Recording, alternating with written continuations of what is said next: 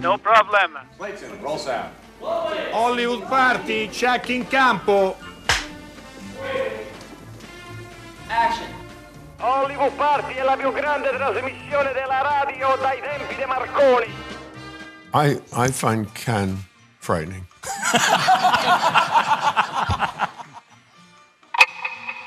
Você quer viver ou morrer?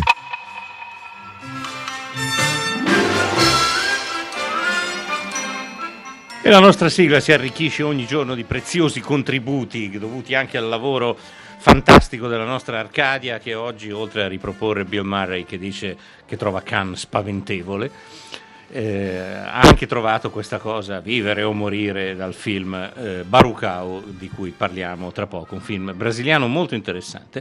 Alberto Crespi e Alessandro Boschi, Hollywood Party. Ciao Alberto, noi siamo giunti, io faccio anche un po' il contabile, al terzo giorno qui da Cannes, nel nostro sgabuzzino ma arredato benissimo, dove noi ci troviamo d'incanto, questo ci teniamo a dirlo, e il festival sta offrendoci dei film che stanno migliorando. Oggi infatti parleremo di 3 pellicole perlomeno che sono davvero notevoli, Bacurau, Les Misérables, che sì, l'ho visto io insieme ad Alberto, anzi uno l'ho visto io soltanto. Les Misérables l'hai visto tu. Esatto, tu però ne hai visto uno. Ci siamo divisi i compiti, Alessandro è andato a vedere Les Misérables, che non c'entra niente con Victor Hugo, se non come richiamo ideale naturalmente. E poi per una citazione alla fine, ma insomma. Mentre io sono andato a vedermi un film che mi incuriosiva perché è un cartone animato francese che però si intitola Les Hirondelles de Kaboul, ovvero Le rondini di Kabul, ed è tratto da un romanzo piuttosto famoso di Yasmina Khadra.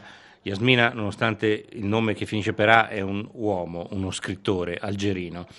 Ed è un cartone animato che però racconta una storia assolutamente seria, adulta, un amore proibito nella Kabul governata dai talebani, un film molto drammatico, anche molto crudo, perché mette in scena esecuzioni, lapidazioni di donne che si ribellano o che molto semplicemente si comportano da esseri umani, cosa che i talebani non possono accettare. Quindi un film che probabilmente sarebbe stato impossibile realizzare dal vero, ma che con la tecnica del cartone animato è venuta fuori una cosa molto, molto interessante. Insomma, è stata una giornata foriera di cose buone e di grandi temi con cui tra poco andiamo a intrattenervi. Anche ieri hanno trasmesso a Cannes Classics un bellissimo cartone animato del 1958, il primo cartone animato giapponese a colori, e tra l'altro era una storia cinese fatta però dai giapponesi, perché era il periodo in cui i giapponesi volevano riallacciare i rapporti con i vicini asiatici. Abbiamo un po' di musica che credo ci introduca proprio al primo argomento. Muito tempo eu fico a viver pelos mares, mergulhando profundo em recifes e corais. Minha missão nesse mundo é pesquisar animais, mergulhando no escuro com perigos reais. E por isso agora que eu cheguei aqui, nada vai me tentar a fazer desistir. Eu não posso dormir com você nos meus sonhos. Já conheço seu doce, seu olhar tão medonho, e é sem ar que eu fico. Há muito tempo eu fico e nunca fico rico. Aí por isso eu grito, hoje eu te frito. Sobre o mar, o horizonte, fico a admirar no cais. Quando o vento está calmo, tudo fica em paz. Eu estou nessa trilha, não sei quanto tempo faz. Eu não vejo sentido mais nos meus ideais. E agora que eu fiz um acorde maior pra pra cantar pra você minha angústia e dor. Não me deixe aqui sem carinho e só. Venha viver comigo, venha ser meu amor. Porque eu não vivo há 5 years, quase não vi nada nesses 5 years. Estar no mar azul é meu viver há 5 years, e de norte a sul é minha sina 5 years. Porque eu não vivo há 5 years, quase não vi nada nesses 5 years. Estar no mar azul é meu viver há 5 years, e de norte a sul é minha sina 5 years. Porque eu não vivo há... Bene, questa era una canzone di Seu Jorge, che è un cantante brasiliano piuttosto famoso. E perché l'abbiamo messo? Seu Jorge è quello che potreste aver visto in un film di Wes Anderson, La vita acquatica di Steve Zissou, dove era quello strano tipo che cantava ogni tanto delle canzoni, e per lo più si trattava di canzoni di David Bowie tradotte in portoghese. Seu Jorge però in Brasile è un cantante popolare, e quest'anno l'abbiamo visto come attore in un film brasiliano importante di Werner Moura, che tra l'altro è l'attore che ha fatto la miniserie su Escobar. Sì, sì. Questo film era in concorso a Berlino e si intitola Marighella, ed è la storia vera di un personaggio storico, appunto Marighella, che era un guerrigliero nel Brasile della dittatura militare degli anni 60 e 70, quasi un poliziottesco alla brasiliana, con scene azioni comunque molto, sì, con scene azioni molto forti, ben impaginate, insomma. Quindi Seu Jorge ci porta un po' al film di oggi, a Bacurau, perché pur essendo il film diversissimo,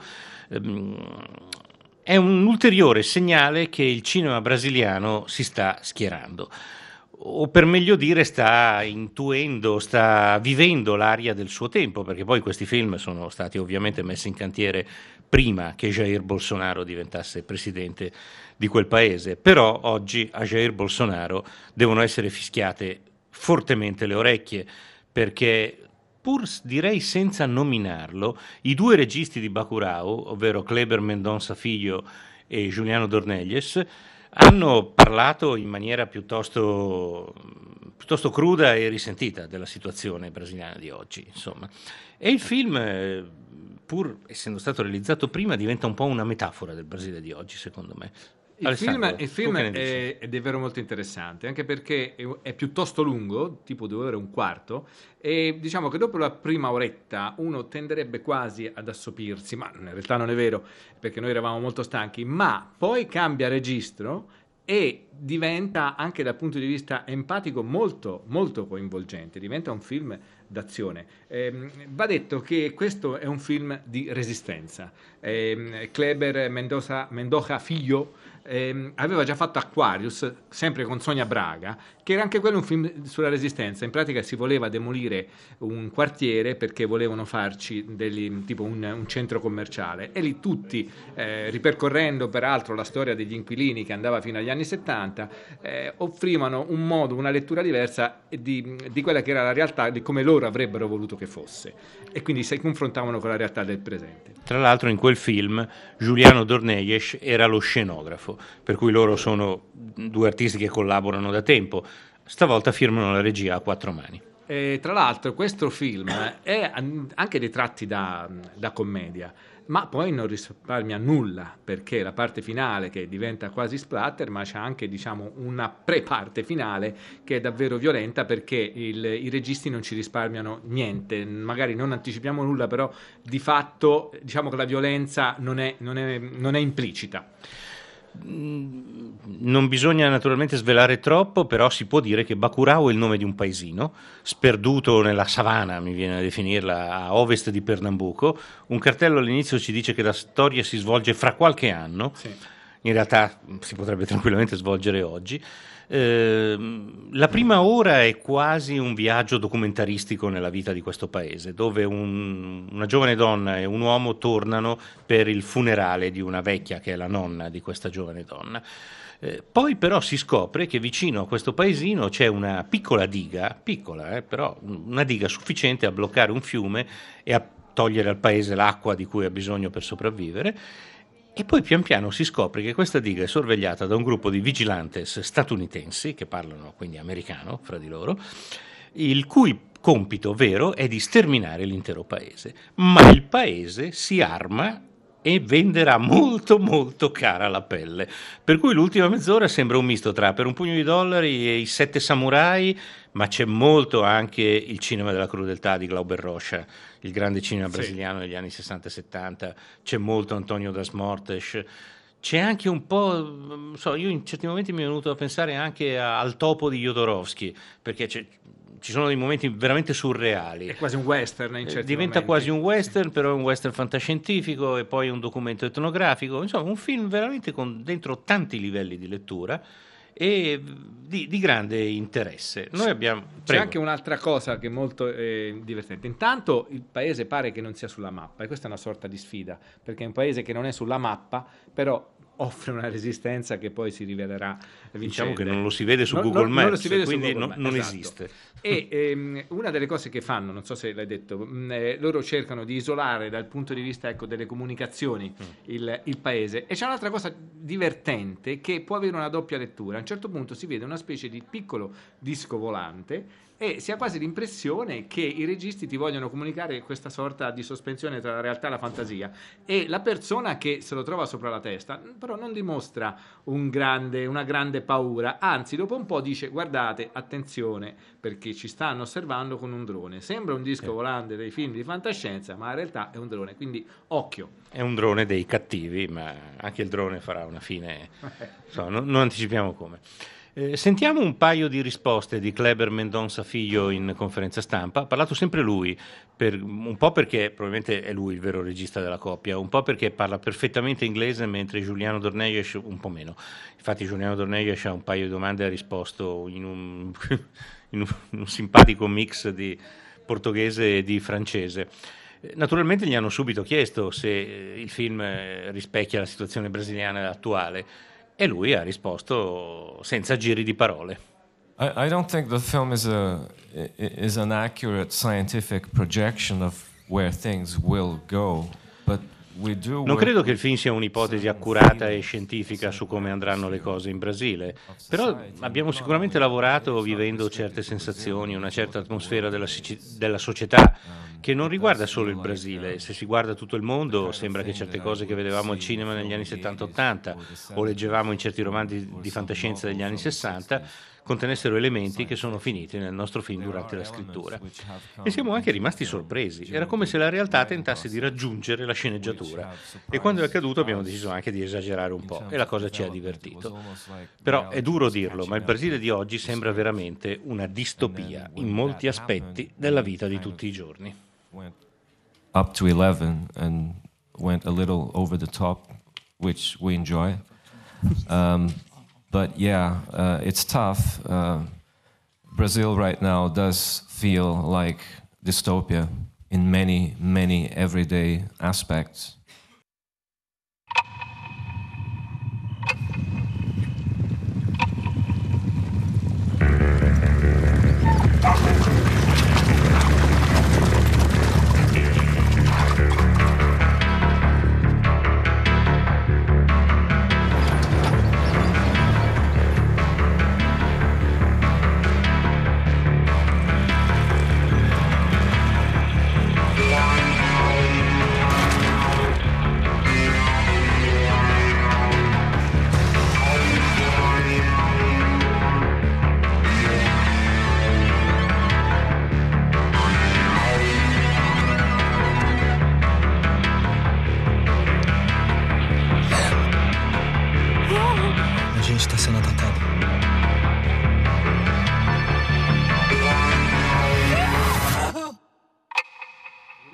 Quer vivere o morire? Dunque stanno arrivando numerosi messaggi, anzi forse non ci siamo dimenticati di dire che il 335 56 34 296 è attivo e riusciamo a leggerli, anche se non li leggiamo perché sono imbarazzanti. Però vi ringraziamo moltissimo, naturalmente. Povero Bowie, si rivolterà nella tomba, ci dice Saverio per va via. Speriamo di dai, no. No, speriamo di no. Speriamo di no. In quel film Seu Jorge faceva tante cover di Bowie ed erano così, erano un po' surreali ma simpatiche. E noi restituiamo anche il buonasera a Federico da Marina di Pisa, lui sta meglio di noi secondo me. È possibile. Sentiamo un'altra risposta di Kleber Mendonça. Hanno chiesto un po' a tutti i presenti, all'altro regista, agli attori, com'era andata la proiezione di gala di ieri sera. È stata una proiezione pare molto emotiva, alla fine tutti sono scoppiati a piangere. Tra l'altro hanno sottolineato come le proteste che ci sono state ieri in Brasile contro i tagli terrificanti alla cultura e alla scuola da parte del governo di Bolsonaro siano assolutamente una cosa con cui loro sono solidali. Sentiamo di nuovo Kleber Mendonça sull'attualità di questo film. That's beautiful, Emilio. I should also point out that the film was screened at the time when vorrei aggiungere che il film è stato proiettato proprio in un momento in cui in Brasile c'è l'idea di distruggere totalmente la cultura e l'arte in generale. Ed è stupendo, lui dice fucking marvelous, quindi insomma un'espressione un po' più colorita. È stupendo avere un film in concorso a Cannes proprio mentre stanno cercando di nascondere tutto quello che facciamo. E c'è un po' di ironia nel fatto che ci siano 3 film brasiliani a Cannes, il nostro in concorso, uno alla Kenzen, uno a Certain Regard, e poi c'è la coproduzione con il grande Marco Bellocchio, lo dice Kleber, che è il grande Marco Bellocchio, ed è singolare che questo film veda la luce proprio mentre stanno facendo di tutto per cancellare la produzione culturale brasiliana. E questa è una delle 57 ragioni, non so perché sono 57, per cui ieri ci siamo commossi. Brazilian cultural output. So I think that's one of the 57 reasons we were moved to tears. Un altro dei punti di forza, l'abbiamo appena accennato, del film è la presenza di Sonia Braga, insomma. Sì, una piccola parte, però abbastanza emozionante. Però significativa, e per un momento, siccome inizia il film con la scomparsa di una sorta di stregona, che viene anche tacciata di essere una strega, in realtà sembra di essere all'interno del film il medico e lo stregone, ma solo per pochi istanti. Comunque ecco, Sonia Braga, mi raccomando, è quella di Dancing Days, che è stata la prima telenovela italiana degli anni 80, 81, 82, insomma. Quindi siamo tutti molto emotivamente legati. Poi insomma, una grande attrice, il bacio della Donna Ragno. E poi nel ruolo del capo dei cattivi c'è un volto di tutto il cinema, soprattutto di serie B e di serie C, ma a volte anche ha lavorato anche con Fassbinder, con Lars von Trier. Parliamo di Udo Kier, un attore tedesco con una faccia incredibile, che era presente stamattina. Noi abbiamo preso una sua lunghissima risposta, che magari mandiamo solo parzialmente, in cui però lui racconta alcune cose piuttosto divertenti secondo me. Gli chiedono come si è trovato a fare il personaggio di un cacciatore di uomini, ed ecco la risposta fluviale di Udo Kier. Manhunter. Good afternoon first of all. And, un cacciatore di uomini. Bah, prima di tutto buongiorno. Ho incontrato Kleber a Palm Springs, dove vivo da 25 anni. Ci siamo parlati, poi è arrivata la sceneggiatura, che per me è sempre la cosa più importante. E l'altra cosa importante è che ho capito che lui e Giuliano mi volevano, per cui non è che gli ho chiesto granché. La sceneggiatura mi è piaciuta, soprattutto il punto del copione in cui a un certo punto uno degli altri vigilantes mi dà del nazista. Essendo io tedesco è una cosa naturale. Quando sei un tedesco che lavora in America puoi interpretare solo scienziati pazzi o nazisti. Io ne ho fatti a centinaia. Di recente ho fatto un film che si chiama Iron Sky, apro una parentesi, bisogna vederlo assolutamente, dove interpreto Adolf Hitler che riesce a fuggire sulla Luna in groppa a un dinosauro. Credo di non poter più andare oltre questo, ma torniamo a questo film. Ero felice perché non ero mai stato in Brasile, e quando uno pensa al Brasile pensa alle belle ragazze, ai drink, al carnevale, niente di tutto ciò. Appena arrivato in aeroporto mi hanno caricato su un'auto e dopo 5 ore ero in questo posto sperduto nel nulla, che era bellissimo, molto tipico. C'erano i vecchietti che giocavano a carte al bar, i cani che mendicavano un osso. Vivevamo tutti in un piccolo hotel e tutto il cast era incredibile perché non si recitava. Si viveva insieme, la colazione il mattino, si parlava, se qualcuno aveva la luna storta gli altri lo aiutavano. Tornando alla battuta del nazista, io nella scena rispondo: io vivo in America da 40 anni e sono più americano di te. E questa battuta mi è molto piaciuta, perché poi è vero, vivo in America da molti anni. Comunque girare questo film è stato un periodo magnifico. Ho passato 3 settimane in paradiso, non me lo dimenticherò mai. Ho visto il film ieri sera per la prima volta e mi è piaciuto, perché inizia come un documentario e poi verso la fine esplode in un delirio. Mi piace quel personaggio, sembra un personaggio che ha un potere vero, ma alla fine impazzisce, spara qualunque cosa si muove, tranne gli uccelli, perché sono troppo piccoli e non riesce a prenderli di mira. Ed è stato bello fare quella scena con Sonia Braga, bellissima, non me la scorderò mai nel bacio della donna ragno. Sono contento di aver fatto questo film. Ieri sul red carpet uno mi ha detto: Mr. Kier, ma lei ha fatto più di 250 film. Io gli ho detto: calma, 150 sono orrendi, 50 riesci a vederli se sei ubriaco, gli ultimi 50 forse sono buoni. E che cosa si può desiderare di più di aver fatto 50 film buoni nella vita? Or becomes comedy. And so the thing was, I had a wonderful time. It was for me, I really mean it what I'm saying now. It sounds big words, but okay. I had 3 weeks in paradise. E questa era la voce di Udo Kier, un uomo bellissimo, non so se ve lo ricordate nel film Histoire d'eau, dove faceva il fidanzato che portava la fidanzata a divertirsi, diciamo così. E poi, se non sbaglio, ha fatto anche Blade, dove fa la parte di un vampiro che viene poi ammazzato perché da Brad Dourif, mi pare, viene messo sulla spiaggia. Li ha fatti tutti. In realtà i database in rete gli assegnano 264 film interpretati, ma alcuni sono veramente assurdi, no, come questo Iron Sky che bisogna assolutamente recuperare. Assolutamente. Hitler ingroppa un dinosauro. Ma il manifesto è così, si vede un tirannosauro dove c'è Hitler. Quindi ti sei già documentato. Sono andato a vedere delle immagini. Beh, lo farò anch'io. Tra l'altro di Udo Kier ricordo una bellissima intervista tanti anni fa su una rivista che non c'è più, Amarcord, non so se ti ricordi, era una delle riviste più importanti. Abbiamo anche il regista, se non sbaglio.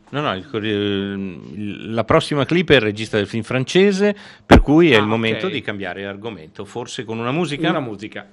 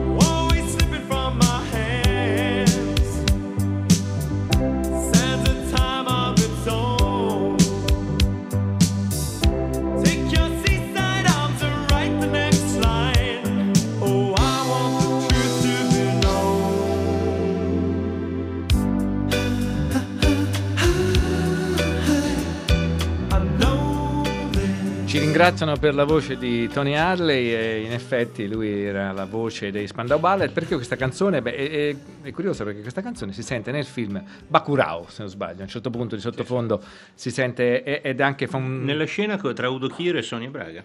Ed è un effetto anche piuttosto straniante. Quella è davvero una scena molto molto bella. Adesso passiamo invece all'altro film visto soltanto da me. Ci chiedono chi è il regista di Iron Sky. Chi è il regista? Vediamo in diretta la stiamo facendo. Sì, un momento. Iron Sky, The Coming Race 2019. Non esce ancora, deve uscire. Un seguito del film Iron Sky del 2012, nel quale i nazisti progettano di conquistare il mondo dopo essere stati dormienti in una base segreta sulla Luna. Ci sono anche gli zombie, quindi roba forte, però non riesco a trovare il regista. Tu parla, Alessandro. Era un nome tedesco comunque quello del regista. I tedeschi sono abbastanza bravi in fare queste cose assurde. Comunque, meno assurdo. Abbiamo trovato. Allora, il regista si chiama Timo Vuorensola, che potrebbe essere un nome finlandese o bergamasco. C'è anche Lara Rossi, vedo, che non so che cosa. Lasciamo stare, non approfondiamo. Invece approfondiamo il film che abbiamo visto, che è davvero interessante, Les Misérables. Tra l'altro ha avuto tantissimo successo, tantissimi applausi. Chiariamo che in realtà non c'è quasi niente, non ha niente a che vedere con il capolavoro di Victor Hugo, se non le parole finali che sono tratte da quel libro, che poi magari alla fine vi sveleremo. Periferia di Parigi, c'è un agente che si è appena trasferito, la trama è molto complicata più che articolata. Comunque questa gente si è trasferito, prende servizio in una squadra mobile insieme a altri due colleghi, poi c'è una situazione che è già complicata di per sé, come potete immaginare. Poi c'è il furto di un piccolo leone in un circo, che non è un circo gestito da gentiluomini, e innesca un vortice di violenza non solo tra le bande, ma anche tra culture diverse, anche se in questo caso la cultura intesa come appartenenza etnica in realtà rimane proprio sullo sfondo, e quindi si scatena una lotta per il potere a prescindere. Il film è curiosamente diviso in tre parti. La prima parte è un po' più corposa, diciamo il 70%, ed è un film di genere che un po' ricorda L'odio di Kassovitz, anche se qui non c'è ad esempio però una scelta estetica molto forte come il bianco e nero. Direi anzi che da questo punto di vista il film non è che offra tanto, è girato, ma oggi la maggior parte dei film di genere sono girati. Il regista, ricordiamo, si chiama Ladj Ly, almeno spero. Il film però, a questo punto, dopo il primo 70% cambia due volte in maniera repentina. La prima ti porta nel privato dei tre poliziotti, ti ricorda che sono persone. E questa è una cosa che può sembrare banale, ma il regista te li fa vedere con un cambio di ritmo e di atmosfera che davvero ti colpisce sia il cuore che anche un po' la pancia. E poi c'è l'epilogo.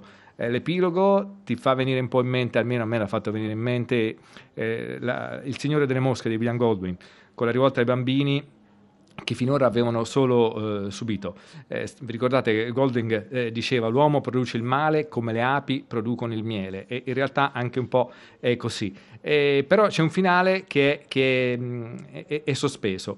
Naturalmente non lo sveliamo, ma termina con le parole di Victor Hugo che all'incirca dicono questo, che non esistono, come non esistono uomini cattivi, non esistono erbe cattive, esistono soltanto dei cattivi coltivatori.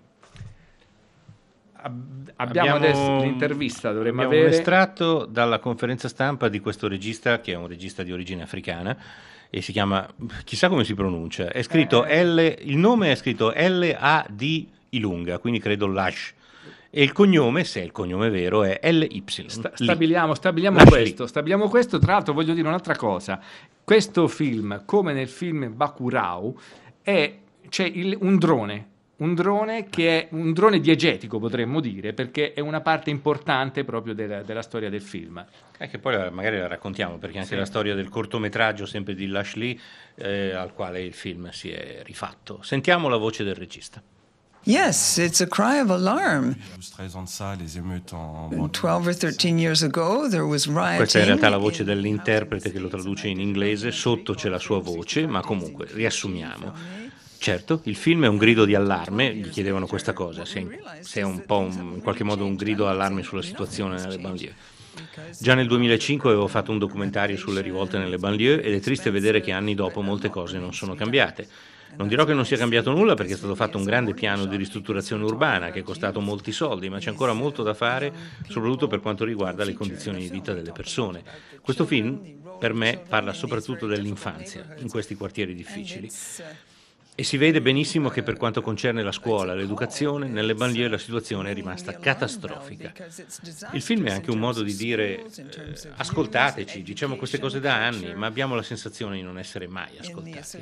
Sarebbe molto importante se il presidente Emmanuel Macron vedesse questo film. Sarebbe importante per lui e per noi. Sono più di 20 anni che noi delle banlieue rivendichiamo i nostri diritti, che subiamo le violenze della polizia, che ci becchiamo gli LBD in faccia, poi vi spieghiamo cosa sono gli LBD. Tutti coloro che hanno lavorato nel film hanno subito violenze di questo tipo, hanno cicatrici dovute ai colpi di queste armi e pare che la Francia scopra queste violenze solo oggi grazie al movimento dei gilet gialli. Sono anni che diciamo che gli LBD sono pericolosi e i gilet gialli lottano per dei diritti, ma sembra che nessuno li ascolti. Io chiedo qui ufficialmente che Macron organizzi una proiezione di questo film all'Eliseo. We have the yellow jackets and everyone seems suddenly to discover only now all this police violence, but we've been living with it for so long. Three-quarters of us have been scarred by flashballs, so all of a sudden France is discovering that the police is violent and uses dangerous means. The yellow vests, the yellow jackets have been in the streets for 6 months. Ok, sfumiamo questo brano della conferenza stampa di Ladj Ly, in cui purtroppo c'era questo oversound in inglese, però insomma ci siamo capiti. Gli LBD, tu che hai visto il film ho l'impressione che hai capito bene di cosa tratta. LBD è una sigla che sta per Lancé de Balles de Défense, ovvero lancio di pallottole da difesa. Credo che siano pallottole che non esplodono. È una forma alternativa di lotto, esatto, sì. È praticamente un fucile che sembra un piccolo cannone, un piccolo bazooka. E nel film diventa protagonista a un certo punto perché uno dei tre, i poliziotti sono tre, c'è il buono che è arrivato da poco, c'è il cattivo, poi c'è una via di mezzo che è un ragazzo di origini afroamericane, africane, scusate, afrofrancesi, certo, scusami. E mentre sta per arrestare il ragazzetto che ha rubato il leone, gli altri sono davvero come delle mosche, gli si mettono tutti intorno, li accerchiano e lui viene preso un po' dalla paura e esplode un colpo che colpisce in faccia questo ragazzo con questo fucile e il ragazzo apparentemente sembra morto, tant'è vero che a quel punto si innesca, eccoli nella storia, il fatto che dall'alto c'è un altro ragazzo che li sta riprendendo con un drone, quindi lì inizia un'altra parte della storia del film che in pratica ti racconta come questi poliziotti devono cercare di recuperare la scheda del drone e soprattutto impedire che il film venga uploadato, ovvero che venga messo in rete, perché si vede questa scena in cui il poliziotto, poi questo lo scopriremo dopo, in realtà insomma è un po' difficile, gli dice un suo collega, che ti parta un colpo per caso, quindi probabilmente una volontà c'è stata. Tra l'altro questa cosa è anche un riferimento da parte di Ladj Ly a un cortometraggio da cui questo film deriva e che ha una storia simile, perché era un cortometraggio girato sempre in questi ambienti di periferia molto disagiata e in quell'occasione con un drone che stavano utilizzando Ladj Ly e la sua troupe girarono pare senza volerlo, insomma, o comunque in modo abbastanza casuale, proprio una violenza da parte della polizia nei confronti di alcuni ragazzi e in quel caso però il video provocò l'espulsione di 3 poliziotti dalla polizia, appunto, e lui ha spiegato oggi in conferenza stampa che è stata la prima volta in cui un video è stato usato come una prova a carico nei confronti della polizia e in cui la polizia si è trovata ad avere torto. Ricorda un po' la vicenda di Rodney King, ovvero quel cittadino americano, afroamericano, che fu picchiato dalla polizia a Los Angeles, se non mi sbaglio, sì. E il pestaggio venne casualmente ripreso, in quel caso non da un drone, ma non da una troupe che girava, ma semplicemente da delle telecamere che riprendevano ciò che avveniva in un parcheggio.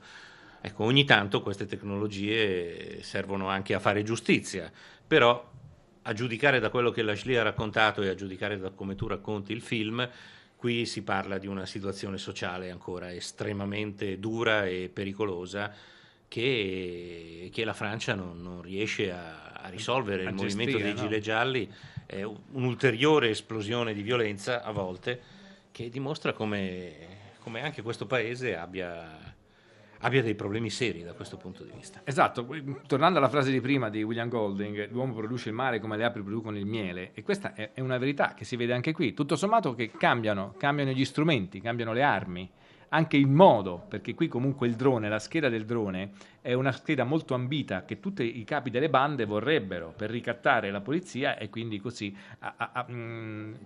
essere in grado di gestire un potere su di loro. Mm-hmm. Quindi diciamo siamo ben lungi dal risolvere il problema, perché stanno cambiando i modi di fare la guerriglia urbana. C'è la scena dei ragazzini che assaltano i 3 poliziotti, che è una cosa terrificante, e tirano tutto quello che hanno anche loro queste rudimentali fucili che sembrano delle bombarde, e le usano e sembra in realtà un fuoco d'artificio, ma in realtà è una cosa pericolosissima. Tirano le sedie, tirano i sassi, qualsiasi cosa, e i poliziotti sono davvero sul punto di soccombere, anche se poi vedremo, insomma.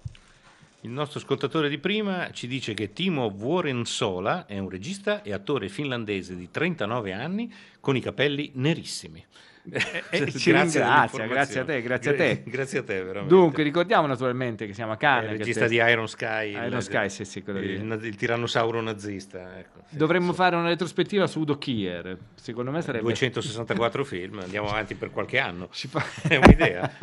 Beh, sì, davvero. Comunque, quello che dicevamo, allora, Cannes, terzo giorno, stiamo entrando nel cuore del festival. Ci siamo visti anche dei cartoni animati, come dicevamo prima, ma quello di stamattina in realtà è un cartone animato che ha poco, di solito si pensa che i cartoni animati sono per bambini, in realtà questo pare che sia tutt'altro invece. Comunque ci arriviamo con una musica, credo, perché era previsto un terzo brano musicale in argomento con Les Misérables.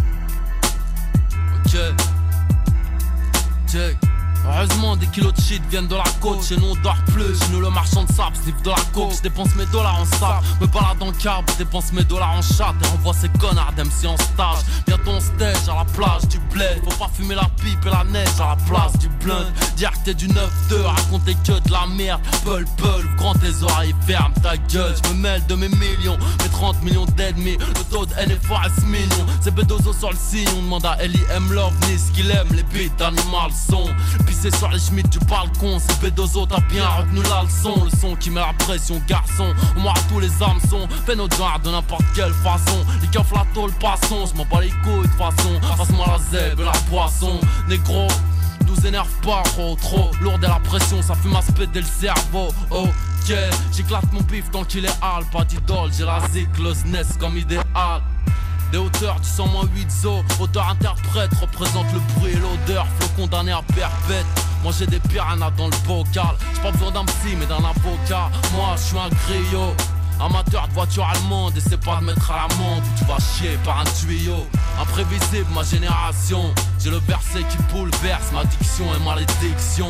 Le poids du bled sur les épaules, lyrics déférés au parquet, je suis en concert au dépôt.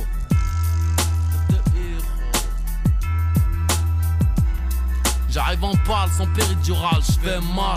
Kiffe le son, reste tranquille, fais pas le fan, mythomane, 9 de héros. T'auras pas de bif sans Bedozo, j'casse les enceintes, tu passes du 45 au 6. È un po' difficile scegliere il punto giusto su cui entrare in questo buba che canta è il brano Talla, che è un rapper, credo, parigino, delle periferie, insomma. È uno... Ce ne sono tanti, il rap in Francia è...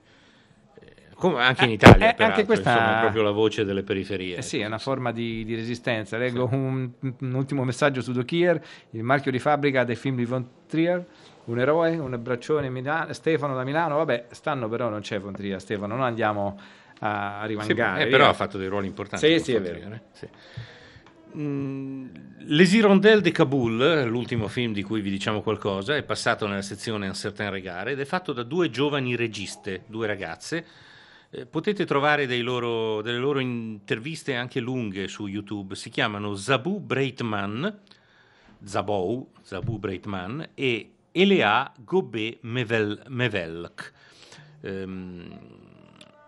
Zabou Breitman ha scritto il copione, ha elaborato la trama del film, mentre Elea Gobé Mevel è la disegnatrice. Ha fatto effettivamente i disegni ed è una grande appassionata di cinema di animazione e i disegni sono molto, molto belli, tra l'altro, abbastanza semplici, non particolarmente complessi, ma piuttosto belli. Come vi dicevo prima, il film si ispira a un romanzo di Yasmina Khadra, che è la storia di due coppie nella Kabul dei talebani. Una coppia più anziana, un vecchio combattente della resistenza contro i sovietici, che è costretto a lavorare in una prigione per i talebani, però non condivide i loro metodi, ed è sposato con una donna che sta morendo di cancro. E una giovane coppia invece che sogna di fuggire da questo inferno che è appunto l'Afghanistan, dominato da questi pazzi integralisti. Paradossalmente sarà proprio il burka, nel suo rendere le donne irriconoscibili l'una dall'altra, a far sì che le due donne possano scambiarsi di identità. È la storia del romanzo, per cui non credo che sto rivelando chissà che, insomma. È affascinante che una storia del genere venga raccontata appunto con lo strumento dei cartoni animati, spesso con delle ricostruzioni della Kabul semidistrutta dai bombardamenti, anche piuttosto belle graficamente, e con delle scene che dal vero sarebbero insostenibili, e lo sono da un punto di vista emotivo anche all'interno di un cartone animato, come la lapidazione di una donna adultera, le impiccagioni allo stadio, nello stadio di Kabul. Scene che purtroppo abbiamo visto nei cinegiornali e nei telegiornali e che qui vengono ricostruite con la poesia del cartone animato, ma mantengono tutta la loro crudezza. Inutile dire che un film così era molto difficile da realizzare sul posto. Si sarebbe dovuto andare a Kabul, due registe donne a Kabul, non so bene come avrebbero potuto lavorare. Col cartone animato l'hanno fatto in casa, ma l'esito è molto molto interessante. La mia sensazione è che il cartone animato, quando parla di questi argomenti, poi nel momento in cui si svela nella sua crudezza, ti dia un contraccolpo ancora più forte del cinema. Sì, per certi versi sì. Abbiamo visto esempi come Walzer con Bashir, sì, per esempio. Forse abbiamo il tempo di mandare una breve clip in francese. Il film è recitato in francese, di Les Hirondelles de Kaboul.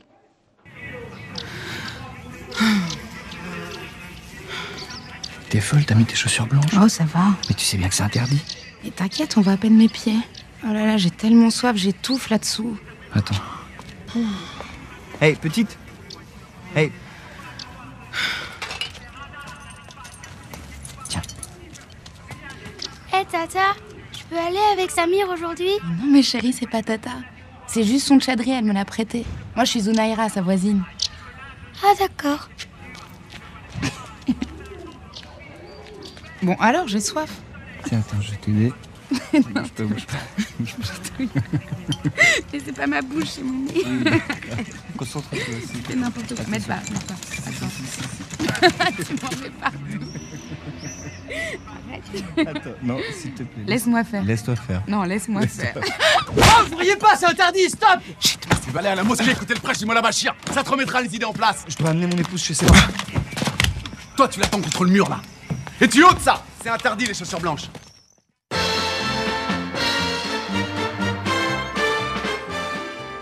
Ecco la sigla. Sì, anche domani, ragazzi, Ken Loach e Elton John, roba forte. Cose grosse. Dunque, ricordiamoci quando esce in sala Bellocchio il 23, se non sbaglio. Sì, il 23 di questo Elton John sta facendo la Monte dei Marchi, credo più o meno adesso. Dobbiamo andare a vedere, assolutamente. Allora, chi ha fatto questa trasmissione? Vediamo un po', c'ho tutto l'elenco qui sulla scaletta. Allora, Francesca Levi, Maddalena Agnisci, le nostre curatrici, Gaetano Chiarella, il tecnico, Massimiliano Bonomo, Riccardo Amorese, Erika Favaro, poi Kleber Mendonça Filho, Juliano Dornelles, Ladj Ly, diciamo così, Ladj Ly, sì. Ladj Ly, Udo Kier, e poi Alberto Crespi e Alessandro Boschi. Ci troviamo domani. Mi sembra di essermi dimenticato qualcosa. Ah sì, tre soldi. L'isola dei Rohingya di Giuliano Battistone. Va bene, a domani.